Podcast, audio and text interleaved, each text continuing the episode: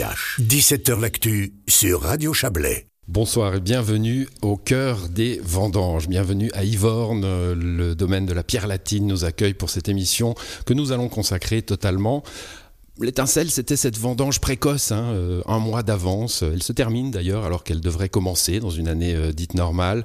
On va parler euh, de la vigne, du vin, de nos vendanges qui se passent plutôt très bien cette année, on, le dira. Et puis aussi des inquiétudes peut-être sur l'avenir et de comment on essaye de faire face à tous les changements, les changements de la mondialisation, du marché, mais aussi évidemment du changement climatique. Quelques invités pour discuter de cela. On va accueillir Cynthia Chabet. Bonsoir. Bonsoir. Cynthia Chabet, vous êtes euh, directrice adjointe de l'interprofession de la vigne et du vin en Valais. Exactement. Je disais vendange exceptionnelle. Vous, vous confirmez? Oui, tout à fait. Alors, euh, aussi bien au niveau de la précocité que de l'aspect sanitaire. Donc, on est extrêmement content après une année 2021 fort difficile euh, en Valais et en Suisse. Tous les vignerons ont la banane chez nous en ce moment. Qu'est-ce que vous voulez dire par l'aspect sanitaire? C'est des raisins magnifiques. Donc, ah, la euh, santé du, raisin, d'accord. La santé du raisin, elle est vraiment incroyable. La qualité euh, est vraiment, euh, vraiment super. Au niveau quantitatif, on est plus ou moins dans les normes, donc on est très content après euh, la disette de l'année dernière. Voilà, l'année dernière avec euh, des questions climatiques aussi du gel hein, qui avait, euh, qui avait endolori la vigne. Alors oui, il y avait la question du gel, mais il y avait aussi la question des pluies qui avaient été extrêmement abondantes et qui avaient posé pas mal de problèmes au niveau du mildiou, en tout cas en Valais. Et cette année, vraiment un raisin absolument magnifique. Et ouais, beaucoup de chance. Bon, la banane, donc on l'a bien compris. Daniel Dufaux, bonsoir.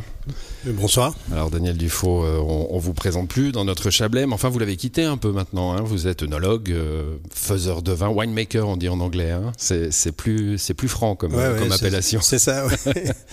Alors vous êtes euh, œnologue, membre aujourd'hui de la direction du groupe Schenk, donc groupe d'une multinationale du vin en somme hein, en Suisse. Oui, exactement. Avec. c'est la plus grosse boîte en Suisse de, de, de vignes de vin? Pas forcément, non. c'est une des grandes. C'est une des grandes. Et puis avec une activité internationale qui est à peu près identique euh, entre la partie euh, étrangère et la partie suisse. Avec euh, là aussi un constat plutôt réjouissant. On va pas parler des, vendanges partout dans le monde, mais ici en Suisse. Oui, alors en Suisse, constat très réjouissant. Et puis si on regarde juste un petit peu dans les pays qui nous entourent, c'est vrai que les vignobles un tout petit peu plus au nord, comme, comme le nôtre, comme l'Alsace, comme l'Allemagne, la Champagne, la Bourgogne, fait un très très beau millésime, profite de ces, conditions euh, très généreuses au niveau de la météo. Et puis c'est vrai que tout s'est relativement bien passé dans ces régions. Pour le reste, pour le sud, euh, ils ont un peu plus l'habitude, je veux dire, d'avoir du chaud et du sec, donc ça a, pas, ça a moins influencé. Mais sur, ces, sur nos vignobles de nos régions, au niveau de, cette partie de l'Europe, vraiment des, des, conditions magnifiques pour euh, réussir ce, ce millésime. On, va parler du climat tout à l'heure, mais c'est vrai que dans le sud, euh, ils ont l'habitude d'avoir très chaud depuis longtemps. Hein. Il y a d'ailleurs une façon de tailler la vigne qui est toute différente. On protège le fruit avec les feuilles plutôt que d'enlever les feuilles pour que, pour que le fruit prenne le soleil.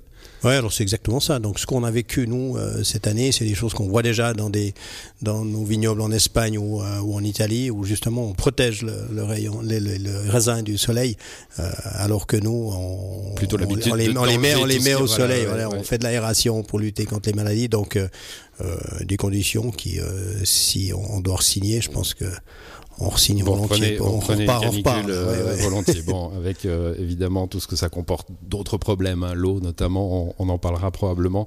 Philippe Jex, bonsoir. Bonsoir Florian. Merci de nous accueillir euh, dans votre domaine de la pierre latine. Les vendanges se terminent aujourd'hui, vous me l'avez dit. Hein. alors elles ont commencé il y a un mois. extrêmement précoces. Je ne sais pas si on a déjà eu des vendanges qui commençaient si tôt, probablement parce qu'on a tout eu au cours de l'histoire, mais c'est quand même étonnant. Donc c'est un millésime tout à fait exceptionnel. On se rappelle de 2003 pour les plus anciens d'entre nous, qui était assez semblable à celui-ci, où, certains vignerons ont commencé à vendanger au mois d'août, donc de manière encore plus, euh, plus précipitée que, que, cette année, mais ça reste un millésime hors norme par la qualité, par la quantité qui est très convenable, et puis par la précocité évidemment de cette récolte. Euh, quand j'étais enfant, on vendangeait à partir du 15 octobre, et aujourd'hui, si on commence par le 15 septembre, on s'inquiète. Mmh. Qu'est-ce qu'ils vont faire, tous ces vignerons, en octobre Ils vont s'emmerder euh? Eh bien, rien, comme d'habitude. Ça va une autre question Alain Emery, bonsoir à vous. Bonsoir. Vigneron à Aigle, à Ah, Emery, vigneron en caveur. Euh, alors vous avez, euh, vous n'êtes pas le gamin de, de l'émission, mais vous êtes un petit, une génération un peu après. Hein. Euh, on, on, parlera peut-être aussi de, de se lancer ou pas dans ce métier aujourd'hui avec vous. Votre vendange se passe bien aussi? Oui, très bien, très bien. On arrive gentiment au bout aussi.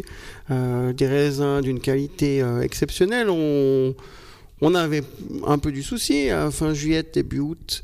Euh, voyons cette canicule, ce manque d'eau, et finalement, ben, les quelques précipitations du, du, fin août, début septembre ont, ont bien sauvé le millésime. Et euh, Il a fallu des, des, petites pluies pour, euh, pour, pour, pour le, la, la, touche finale, c'est ça? Il faut de la pluie. La vigne mmh. a besoin de pluie ou d'eau à un moment donné pour pour, euh, pour les changements physiologiques de maturité, etc. Donc si on n'a pas l'eau à un moment donné, ben, la vigne a tendance à se bloquer. Ouais, dans Et toute l'agriculture, on... évidemment. Dans toute l'agriculture. L'eau, euh, c'est la, la, vie.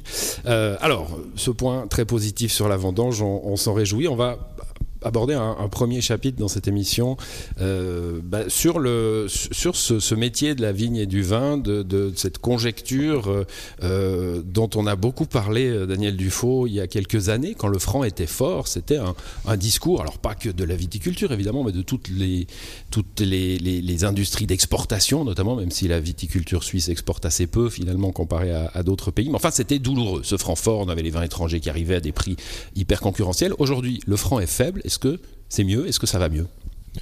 Oui, alors globalement, ça permet d'équilibrer euh, l'ensemble des, marchés, ça c'est clair. Euh, en Suisse, on le sait, hein, depuis depuis toujours, on vit à peu près avec euh, deux fois plus d'importation que de production propre.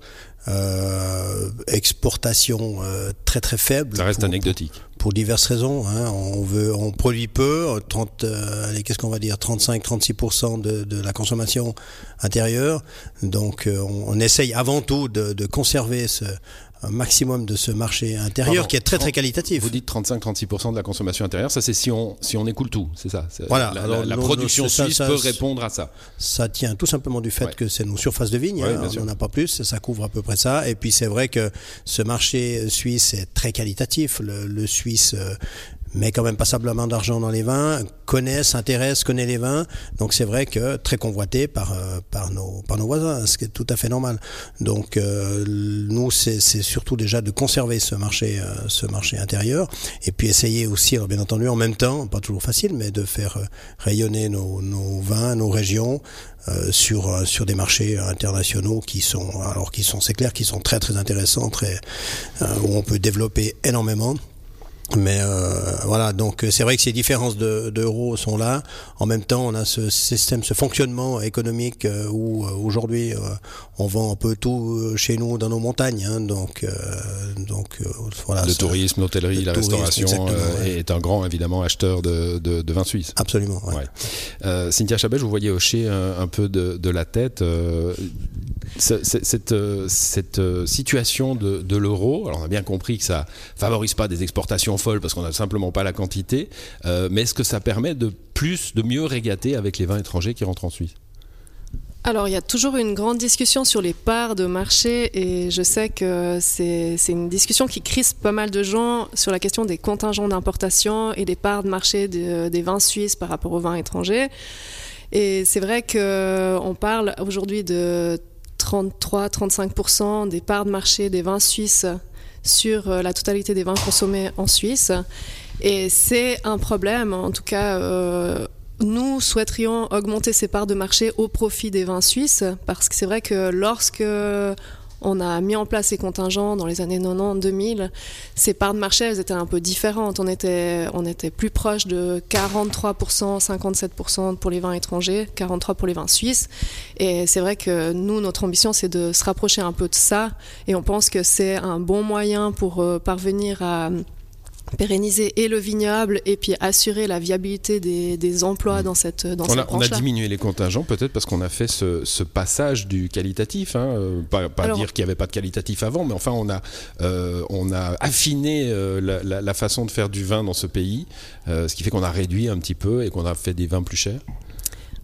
Alors les parts de marché, on voit que les vins, les vins étrangers ne sont pas en grande perte Donc il y a une diminution de la consommation depuis de, de, la consommation globale. Donc ça, c'est sûr. Par contre, les vins suisses perdent plus que les vins étrangers. Et c'est là où il y a une question à, à se poser. Selon il, y a des, bruits, il y a des bruits d'ambiance qu'on a voulu tout à fait raccord avec, avec le thème de l'émission. Donc, euh, donc voilà, mais c'est une grande discussion. C'est une discussion qui a lieu en Valais et dans les différents cantons. C'est une discussion qui a lieu aussi dans les interprofessions au niveau suisse.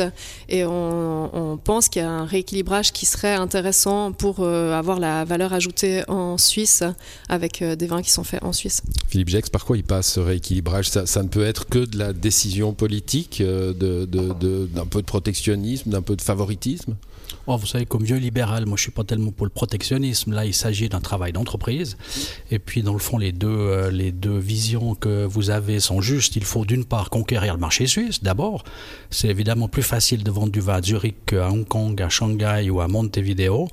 C'est donc une obligation de faire des, des, des, actions sur le plan suisse pour prendre des parts de marché à ces vins importés, parce qu'aujourd'hui, c'est la vérité. Une bouteille suisse, deux bouteilles importées, c'est quand même des proportions qui sont alarmantes. Ça ne veut pas dire qu'il ne faut pas mettre l'accent sur l'exportation. On a les moyens, il y a des entreprises qui le font avec succès. Euh, il y a des marchés comme le Japon, les États-Unis qui sont extrêmement porteurs pour nos vins. Je pense que le Luxembourg, la Belgique, la Hollande également sont, sont possibles. Mais ça, il faut, euh, il faut que les entreprises s'y attachent. Et puis là, évidemment, si l'État pouvait donner un coup de main, je crois que ça se décide ou ça s'est décidé ces jours au Chambre fédérale pour dégager quelques moyens, c'est évidemment euh, indispensable pour soutenir ces, ces... moyens de promotion en général. Les moyens de promotion, oui, bien sûr, bien sûr. On est assez, assez pauvre dans ce domaine, il faut bien l'avouer. Même même si les offices cantonaux, et là je pense en particulier au Valais, au canton de Vaud, sont les deux que je connais le, que je connais le mieux, sont efficaces et font un travail épatant, mais il y a du job, et là il faut compter sur l'entreprise privée. Mm. Euh, Cynthia Chabet, je vous ai, vous ai vu, euh, euh, vous avez des expressions hein, de, du visage quand les autres parlent, donc hop, Malheureusement, je, malheureusement, désolé. je rebondis, je, rebondis sur vous, mais quand, quand Philippe Jacques disait c'est plus facile de vendre à Zurich qu'à Hong Kong, vous avez fait whoop alors, euh, le, marché, euh, suisse-allemand est difficile à conquérir parce que c'est vrai que euh, la culture, elle est extrêmement différente entre la Suisse romande et la Suisse allemande. Donc, nous, on est extrêmement attachés. Enfin, on vit avec les vignes, on vit avec, avec les vendanges, avec toute cette culture-là. Et c'est vrai que les Suisses allemands, c'est pas le cas. On l'a vu aussi dans les débats, donc tout ce qui touche à la politique. Donc, oui, il y a quelque chose qui est en train de se passer au niveau fédéral pour augmenter les moyens de promotion au niveau suisse, mais c'est un débat qui est difficile parce que c'est vrai qu'en Suisse allemande, ils sont pas autant attachés à ça. Et puis le vin, c'est pas c'est pas directement un produit agricole selon euh, les offices fédéraux et ça pose un certain nombre de problèmes. Donc, d'où ma question, peut-être c'est plus facile à, rendre le vin suisse sexy à Hong Kong qu'à Zurich. Euh, Mais c'est tout un travail. Alors, je, crois qu'on s'est mal compris. Quand je dis c'est plus facile, je veux dire c'est moins, moins coûteux. c'est moins coûteux. On a mais quelques, pas on a quelques noms de ces pays qui sont ruinés en faisant des exportations de l'autre côté du monde pour vendre trois cartons, alors que les efforts à faire sont d'abord chez nous. C'est quand même le marché principal et c'est ce que je voulais dire. Ouais, bon, à Zurich, euh, par rapport à Hong Kong, il y a la barrière de la langue. Mais bon. Daniel Dufault là-dessus. Mais en fait, je crois que c'est surtout, euh, c'est surtout un travail que que nous devons faire nous, parce qu'en fait, quand vous allez en Suisse alémanique, vous certains certains vins sont présents, certains ont réussi. Alors ils ont pris leur bâton de pèlerin il y a quelques décennies, ils se sont dit euh, nul n'est prophète dans son pays, on va aller en, Suisse alémanique. Et là, ça marche pas mal. Et c'est vrai quand vous allez en Suisse alémanique euh, maintenant, euh, on, vous dit mais écoutez, on n'a pas vos vins parce que tout simplement on vous voit pas. donc là, il y a un gros travail à faire, je pense, sur la Suisse alémanique. une fois de plus, le, le Suisse alémanique a des moyens, il est plus loin du vignoble, il connaît moins, c'est peut-être plus facile d'un peu de l'influencer, de lui faire adhérer à des produits. Il est très, euh, il est très, comment on appelle ça, fidèle. Quand il a un producteur, en principe, il y reste. Donc je pense que, je pense que non, la Suisse alémanique, c'est, oui, c'est pas facile d'y aller. Mais je pense que si on veut que notre viticulture euh, continue à exister, il faut aller en Suisse alémanique, euh, c'est pas loin. Il y a la barrière de la langue, mais je suis pas sûr que ce soit le paramètre le plus, le plus ah important. il reste l'anglais. Quand vous allez en Bourgogne, euh, quand vous allez en Bourgogne en tant que Suisse alémanique, euh, il y a la ça, même barrière, ça parle pas forcément. Voilà. Donc je pense, je pense qu'il y a un gros travail. Après, il y a, il y a l'export aussi, mais ne sous-estimez pas ce marché suisse alémanique, mm. qui, à mon avis, c'est ce qui maintiendra ou ce qui, si ça devait arriver, qui sauvera notre notre viticulture. En tout cas, en attendant qu'on ait développé massivement sur le sur l'exportation qui là prendra, prendra quand même beaucoup de temps. Alain Emery, votre choix comme vigneron en caveur, pour autant qu'il y ait un choix, hein, parfois on, trouve des clients là où ils sont, mais c'est quoi vers, vers quoi vous regardez? Alors personnellement, nous on regarde beaucoup vers le no-tourisme parce qu'on a une cave qui est bien située au niveau, au niveau de la localisation. Donc on a des atouts à faire valoir euh, là-dedans et on lorgne beaucoup là-dessus. Paysage, de nature, de paysage, de nature, d'accueil à la cave, d'expérience vécue à la cave et on lorgne beaucoup là-dessus. Mais effectivement, on est plus vite à Zurich qu'à Hong Kong. Hmm. Et le Suisse allemand, c'est quand même plus facile pour moi que, le chinois, que le chinois ou que l'anglais. Donc, euh, parler le suisse allemand avec un accent vaudois, ça donne un aspect authentique. Et c'est quand même ce que, ce que nos euh, compatriotes de Suisse alémanique cherchent. Ils aiment bien. Le, côté authentique, et quand on le fait avec du cœur, je pense qu'on arrive à le faire. Et euh, bon, on, est quand même beaucoup dans des petites structures. Et les petites structures, vous allez un ou deux jours à Zurich, vous allez. À Hong Kong, c'est compliqué. Ouais. On, va, on va quitter le marché encore que. Hein. Restez, regardez le micro, Alain Emery. Euh, euh, il y a eu cette période du Covid. Hein. Alors, on l'a tous euh, vécu de façon étonnante, hein, sinon bizarre ou douloureuse. Mais il y a quelque chose qui a surgi, c'est ce retour au local, ce retour à, à, la proximité, à les retrouver, les producteurs, que ce soit des, des légumes ou, ou du vin. Vous l'avez ressenti? Alors on l'a bien ressenti. Je pense que dans le vin, on, a toujours eu cet aspect local, plus que dans d'autres produits agricoles. Et on a toujours, contrairement certainement au monde agricole, fait de la vente directe. Donc on, est plus aguerri à cette vente directe, à ce local, à ce côté terroir. Euh, une pomme de terre, une pomme de terre. Le vin, vous buvez de l'aigle, vous buvez de l'ivonne, on, boit du terroir. Mm.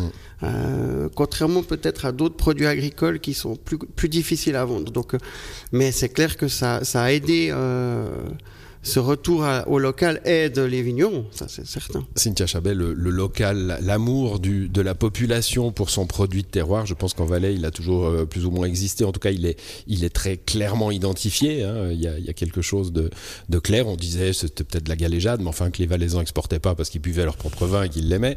Euh, cet effet Covid, vous le ressentez? Alors oui, il y a eu un grand soutien et heureusement qu'on a pu aussi passer sur euh, la vente directe vu que tout le, canal euh, restauration et euh, hôtellerie avait disparu pendant un certain nombre de mois entre 2020 et 2021. Donc on voit que ça s'est répercuté, enfin les gens ont vraiment développé aussi le e-commerce et vente, vente en ligne, vente directe, ce qui a permis à beaucoup de passer l'épaule. Sinon c'est vrai que ça aurait été compliqué. Il y a des stocks euh, de ces années Covid, Philippe Jex qu'on n'a pas pu écouler justement dans les restaurants, dans l'hôtellerie Alors évidemment, comme ça a été dit, l'année 2020 a été pour nous très difficile. Je prends mon cas, mais je ne suis évidemment pas le seul. On travaille beaucoup dans la gastronomie et la grande hôtellerie. Ben, ce marché a disparu pendant quelques mois. Euh, mais a suivi une année 2021 pour nous extrêmement modeste en termes de récolte, avec tous les problèmes qui ont été évoqués tout à l'heure. Donc évidemment, les, les, stocks, si nous en avions, se sont écoulés assez facilement en 2021, qui a été une année commerciale euh, assez bonne, à part l'aspect euh, catastrophique de la récolte. Et puis l'année 2022, je sais pas ce qu'en pensent mes collègues, mais commercialement, ça passe extrêmement bien. Donc on a, on a plutôt une situation commerciale dans notre région qui est, qui est épatante. Qui est positive, Daniel Dufault Oui, peut-être qu'il faut rajouter que si on veut que tout ça fonctionne, il faut quand même aussi avoir une activité de vente multicanal. On l'a vu pendant le Covid, la restauration, le secteur Horeca a complètement fermé. Les gens se sont rués dans la grande surface acheter leur vin pour les consommer chez eux. Et c'est vrai que euh, dans notre, dans notre, activité, la grande distribution, pendant cette période, nous a, entre guillemets, sauvé la vie. Alors, on peut pas tous y être. Euh, certains ne veulent pas y aller du tout, mais je pense que s'il faut, euh, voilà, bonne, euh, une bonne résilience. Je pense qu'il faut être quand même un peu partout. Et on l'a vu, là, c'est vrai, il faut, faut, le dire. Pendant Covid, la, la grande distribution a, a, sauvé une partie de, de, bon, pas, de la pas banal, hein. D'habitude, il y a entre la grande distribution et les métiers de la terre euh, un, un, gap, un problème, euh, en général une, une, opposition sur qui profite de qui. là, vous, avez, vous savez, vous avez différentes manières de collaborer avec la grande distribution. Je veux dire, prenez les champagnes. Les champagnes, vous les trouvez partout. Vous les trouvez dans l'Oreca, dans les grands hôtels, vous les trouvez dans la grande distribution, partout. Dans la grande distribution, ils sont aussi à des prix qui sont quand même, alors pas tous, mais à des prix qui sont assez élevés. Donc je pense qu'il y a moyen de travailler avec euh, la grande distribution de certaines manières. C'est pas toujours évident, c'est vrai. Il y a souvent des prix qui sont durs à obtenir, mais globalement, euh, il y a des cas où ça se passe. Et c'est vrai que là, pendant cette période de Covid, euh, on a pour pour certains, on a pu profiter quand même de cette mmh. affluence des, des consommateurs dans les grands magasins pour aller acheter, pour consommer chez eux. Un mot avant la, avant la pause, Daniel Dufault, mais vraiment court, la situation énergétique aujourd'hui, le, les prix de l'énergie qui, qui, augmentent, euh, ce spectre euh, sur, euh, sur tout le monde, mais sur le monde agricole aussi, ça, ça, ça vous inquiète? Oui, alors c'est clair que ça a augmenté nos, nos, nos, nos prix de revient, c'est sûr. Et en plus, ben souvent les entreprises, ou moyennes ou grandes, sont taxées, c'est des gros consommateurs. Donc c'est là qu'on a qu'on prend les plus grosses les plus grosses augmentations. Si on prend l'électricité, c'est des fois 4, 4 ou 5 fois plus hein, pour les, les, gros les gros consommateurs. Donc c'est vrai qu'on essaye de, de, de pas trop répercuter, on essaye de rester compétitif, mais il y a un, il y a un surcoût mm. qui fait que voilà qu'on que c'est plus difficile, mais il faut essayer de rester une fois de plus compétitif sur le marché, puis de pas trop trop euh, bouger nos prix. On va se retrouver d'ici quelques instants pour parler euh, ben, d'un autre gros dossier qui plane sur tout le monde, mais sur le monde de la viticulture en particulier. C'est le changement climatique, comment on, s'y prépare, comment on le vit déjà? Probablement. À tout de suite.